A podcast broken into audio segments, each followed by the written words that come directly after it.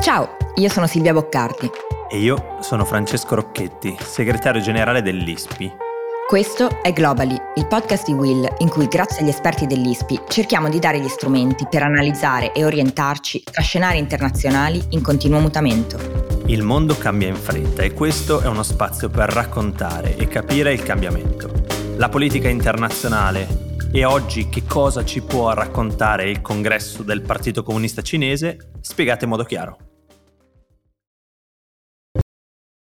Ormai è una certezza. Xi Jinping guiderà la Cina per altri cinque anni.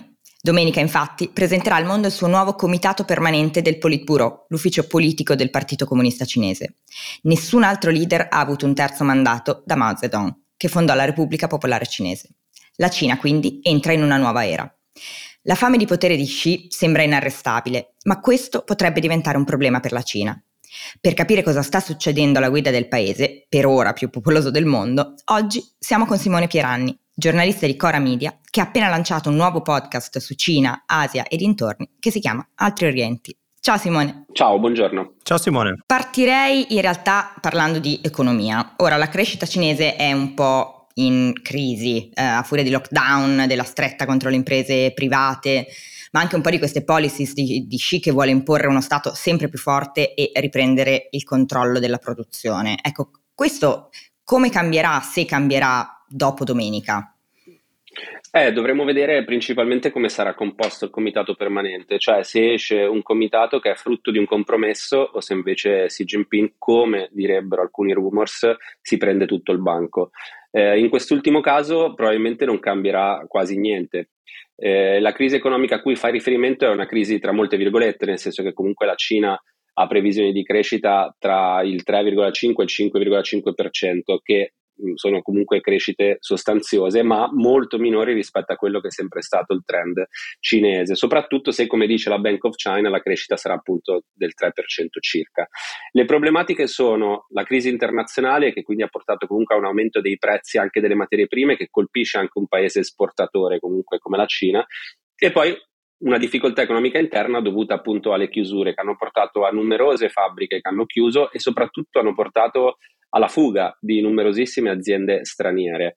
E questo è un po' il dilemma nel quale si trova la dirigenza cinese, cioè da un lato la politica zero Covid è un marchio di fabbrica di Xi Jinping e quindi difficilmente torneranno indietro, però dall'altro devono per forza trovare una soluzione perché altrimenti la crescita diminuisce, cala il mercato interno e cala un po' quella che è la rotta economica sostanzialmente di Xi Jinping, quella che lui chiama la doppia circolazione, cioè un'attenzione al mercato esterno ma un'autosufficienza sempre più marcata per quanto riguarda il mercato interno. In più un'altra cosa che dovremmo andare a verificare è questo concetto della prosperità comune, cioè Xi Jinping ha lanciato di fatto un'idea di redistribuzione della ricchezza perché questo processo economico che ha portato la Cina a diventare una potenza economica mondiale ha creato anche notevoli diseguaglianze, solo che a fronte di una crescita contratta è anche più difficile ridistribuire, nel senso che ridistribuisci quando hai ricchezza.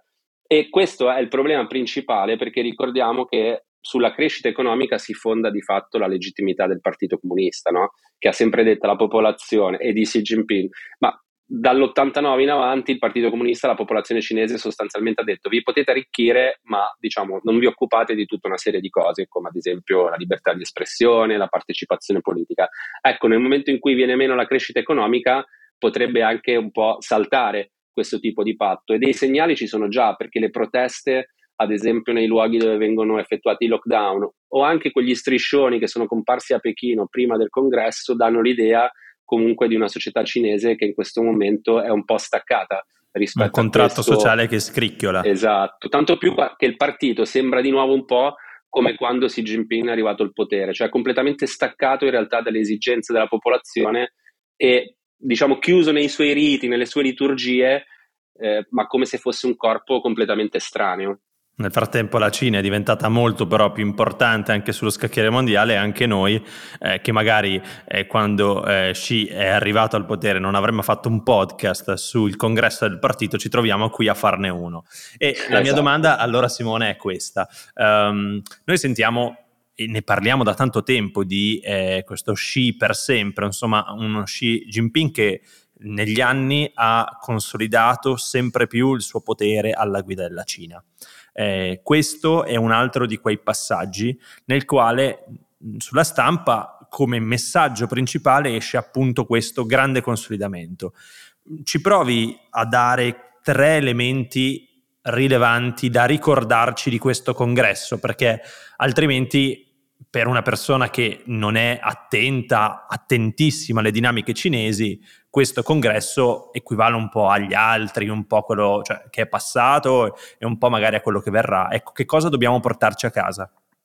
Sì, allora, innanzitutto bisogna dire che Xi Jinping viene spesso descritto come l'uomo solo al comando, eccetera. È sicuramente vero che ha centrato moltissimo potere, ma ricordiamoci sempre che le logiche del Partito Comunista sono principalmente autoconservative e quindi Xi Jinping è stato scelto dal partito perché il partito riteneva che fosse necessaria una leadership forte temendo minacce esterne, cioè la paranoia più grande del Partito Comunista Cinese sono le cosiddette rivoluzioni colorate, come le chiamano loro, Ed è, e ci credono veramente al fatto che le pressioni internazionali, il confronto con gli Stati Uniti possa portare a questo. Per dire, eh, le proteste di Hong Kong da parte della dirigenza del Partito Comunista Cinese sono state lette come proteste portate dall'esterno per minare certo. la stabilità cinese.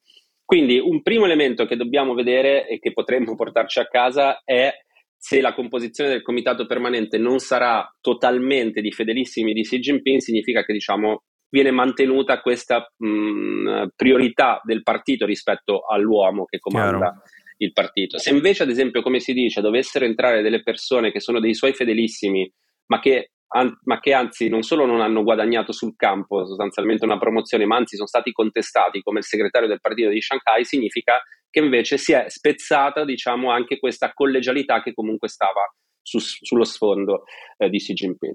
La seconda cosa rilevante diciamo, di questo congresso è il cambiamento in pratica di quelle che sono eh, le priorità per il Partito Comunista. Nel discorso che Xi Jinping ha fatto, un discorso molto simile in realtà a tanti altri che ha già fatto, la novità era l'insistere sul concetto di sicurezza, cioè la sicurezza è più importante della crescita in questo momento per la Cina. E torniamo al discorso no, che dicevamo prima. O forse per di...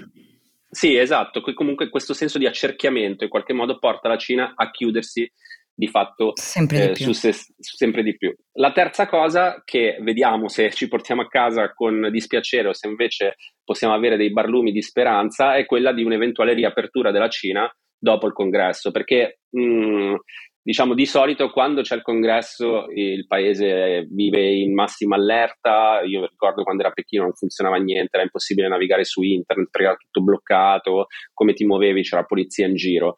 E vedremo se una volta chiuso il congresso e con le esigenze economiche di cui parlavamo prima avremo un cambiamento nella politica eh, zero covid da parte della Cina. In quel caso questo sarebbe forse una delle cose più importanti. Quindi diamo per scontato che insomma quest'uomo rimarrà al potere per altri, almeno altri cinque anni. Eh, rispetto a quello che stavi dicendo adesso, a me interesserebbe capire un po' che cosa effettivamente cambierà dopo, dopo domenica o dopo comunque diciamo che, che, che, sarà passato questo momento di, di, eh, di grande fermento che, che racconti come, come in Cina. La politica interna come sarà? Sarà diversa? In questo momento si aprirà un pochino di più, come dicevi adesso, di conseguenza quale sarà diciamo, il, la, il, cambiamento che potremo aspettarci nella politica estera invece della Cina? E terzo punto, che è la cosa che poi a me interessa sempre di più, eh, i diritti umani, cioè nel momento in cui noi ritorniamo ad avere lo stesso presidente che abbiamo avuto per presidente, poi tra virgolette, insomma, da capire anche questo, questo titolo no? che il Washington Post, tra l'altro, in un articolo recentemente discuteva molto. Ehm, ritorneremo ad avere questa, questo capo di Stato, ecco, co- cosa succederà a chi non è d'accordo? Sì, allora, intanto è interessante questa cosa del Washington Post perché è stato molto sottolineato il fatto che Xi Jinping ha cambiato la Costituzione togliendo il limite del mandato per la presidenza della Repubblica Popolare. Tra l'altro, se sarà nominato di nuovo per la terza volta Presidente della Repubblica, avverrà a marzo quando si riunisce l'Assemblea nazionale, ma in realtà eh, Presidente della Repubblica è la carica meno importante in Cina, cioè il vero capo è il segretario del partito e capo delle forze armate, che sono le due cariche che Xi Jinping presumibilmente terrà. Fondamentalmente non cambierà niente, né in politica interna né in politica internazionale. Vedremo in politica interna se Xi Jinping continuerà a spingere per questo concetto di prosperità comune, che in realtà è stato osteggiato, almeno così lo abbiamo letto noi occidentali, eh, da quello che era il premier Li Keqiang, no? che a un certo punto ha fatto un discorso dicendo quale prosperità comune, cioè qui dobbiamo pensare a ritirare su l'economia intanto. E quindi quello potrebbe essere un cambiamento e la questione della sicurezza che va poi in qualche modo a rispondere anche alla tua terza eh, domanda. Da un punto di vista del, delle relazioni internazionali, io credo anche lì non cambierà niente, cioè il cambiamento di postura internazionale da parte della Cina è arrivato con Xi Jinping e quindi con Xi Jinping al potere continuerà a esserci una Cina molto muscolare in Asia e molto assertiva a livello internazionale con questa ormai proposizione del modello cinese come modello alternativo di fatto a quello occidentale.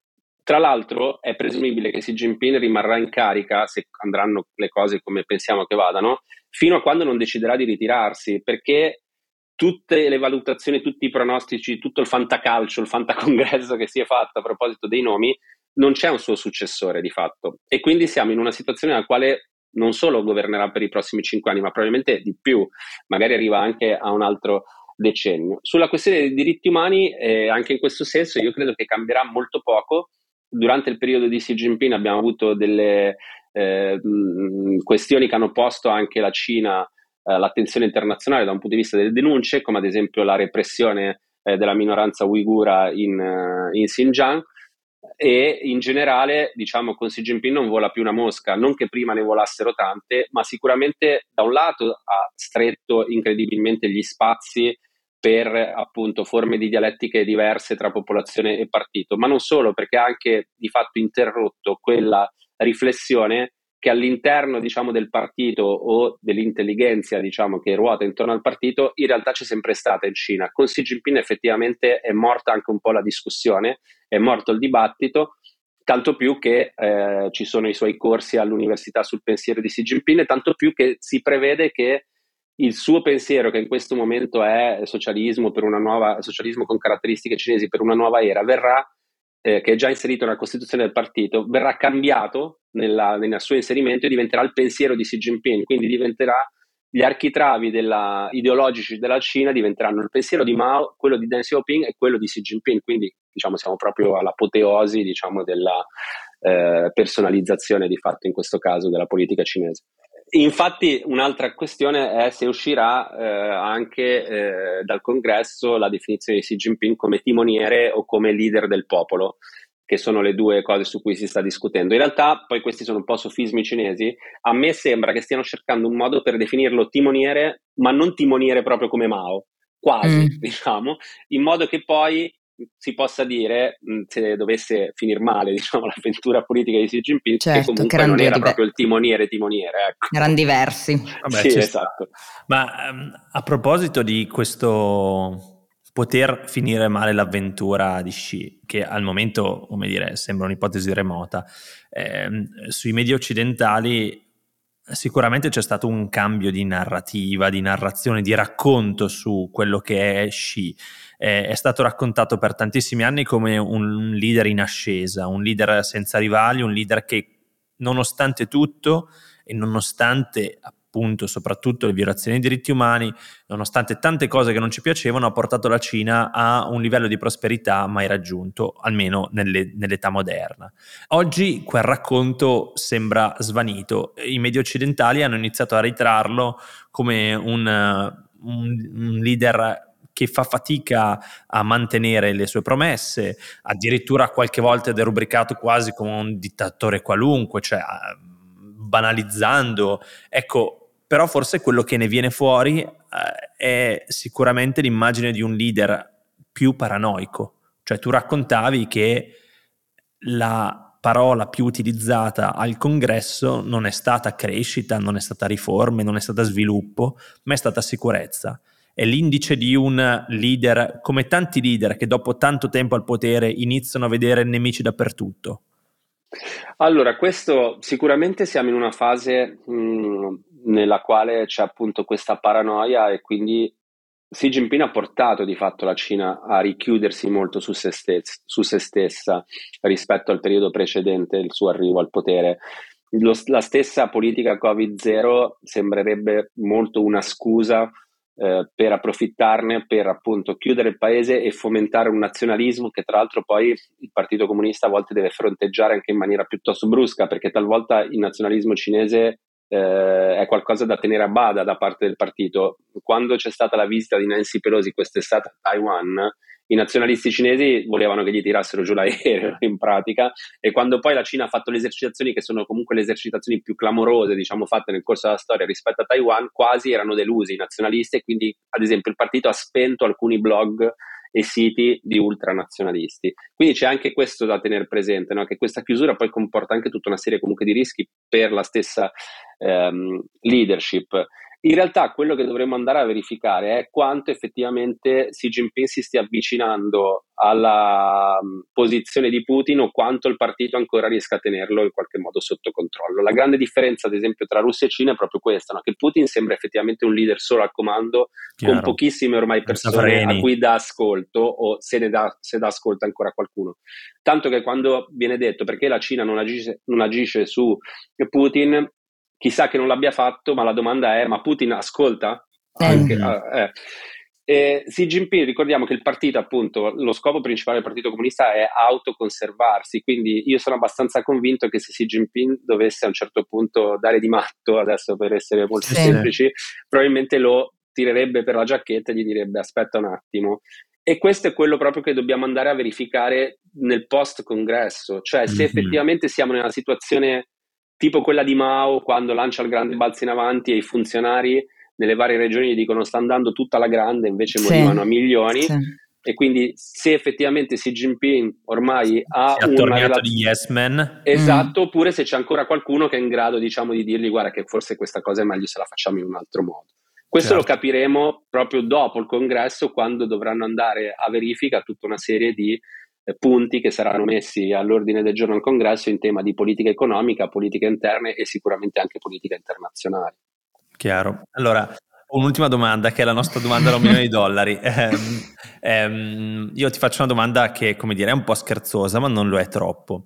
Eh, noi in questi giorni, in queste settimane, stiamo vedendo eh, Maratone Mentana sulla situazione politica italiana eh, a non finire. Eh, insomma, ma io dico maratone mentana perché ormai è diventata, come dire, una metafora, una, una, come dire, prendo una cosa per descrivere il tutto, ecco, come dire, stiamo vedendo tutto raccontato a, a 360 gradi, anche le cose meno interessanti.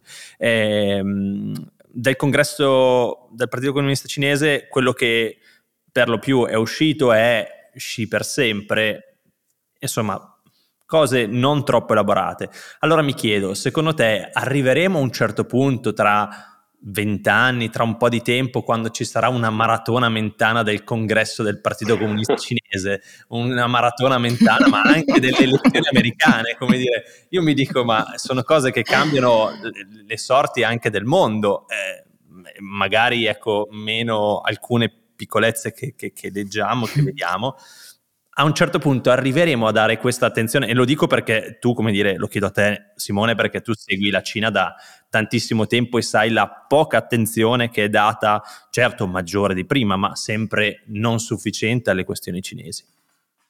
Ma allora, vedendo come viene trattata la politica estera eh, in Italia non credo ci arriveremo mai. Eh, è anche vero che sulle elezioni americane ci sono gli speciali, sì. però sai appunto è una cosa molto più simile a noi. Io vi racconto questa cosa, un po' di anni fa, ma sto parlando quasi di una dozzina d'anni fa, cioè una certa, quindi sono stato invitato proprio in occasione proprio, guarda, nel 2012, quindi stiamo parlando di dieci anni fa, sono stato invitato in una trasmissione televisiva perché c'era appunto no, l'incoronazione di Xi Jinping.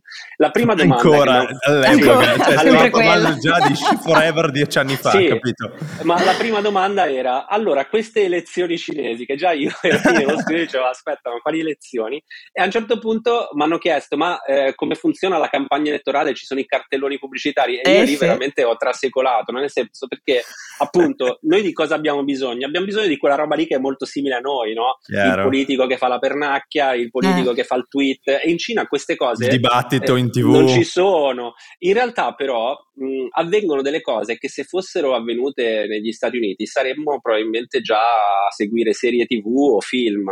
Certo. Perché, ad esempio, proprio nel 2012, quando arriva Xi Jinping al potere, scoppia uno scandalo, ne parlo nella prima puntata di Altri Orienti, clamoroso. Cioè, uno dei principali funzionari cinesi viene arrestato perché la moglie uccide un businessman inglese sospettato di essere una spia Cioè, sì, è una sì, cosa, sì, una trama spettacolare. Fantastica. E sempre per raccontarvi un'esperienza personale, io mando eh, la notizia diciamo, a un giornale per cui collaboravo all'epoca, che non è il manifesto, lo voglio dire perché almeno preservo l'immagine del manifesto in questo caso, e quest- la risposta è stata non ci interessano le storie dei oscuri burocrati cinesi e l'indomani il New York Times ci ha aperto il giornale. Grande. No, Quindi, allora, eh, ecco. grazie Simone, perché tutto questo era long story short, è come dire, basta She Forever, basta banalizzare queste cose, e poi ovviamente ovviamente eh, la provocazione era la maratona mentana del Partito Comunista Cinese, ma è come dire dieci anni fa parlavamo di sempre esatto, della stessa possiamo cosa. continuare a dire questa cosa ah, parliamo non vedo l'ora che minimo. il congresso ecco basta questo ci credo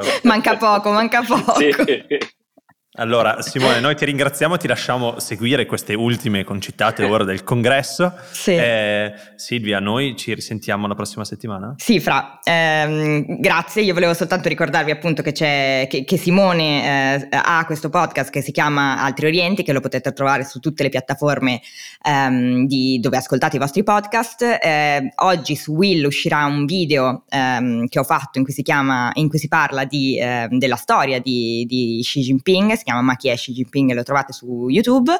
E, e quindi niente, volevo ringraziare Simone, ringraziare Francesco per, um, per oggi, per averci dato una panoramica diciamo di quello che è stato il congresso, un congresso che mh, mm, da, da, alcuni punti di vista è un po' noioso, parliamo un po' sempre delle stesse cose, ma dall'altra ci aprirà sicuramente eh, a degli scenari nuovi e, e, noi saremo qui per raccontarli. Quindi grazie e ci sentiamo tra una settimana. Grazie. Grazie a voi.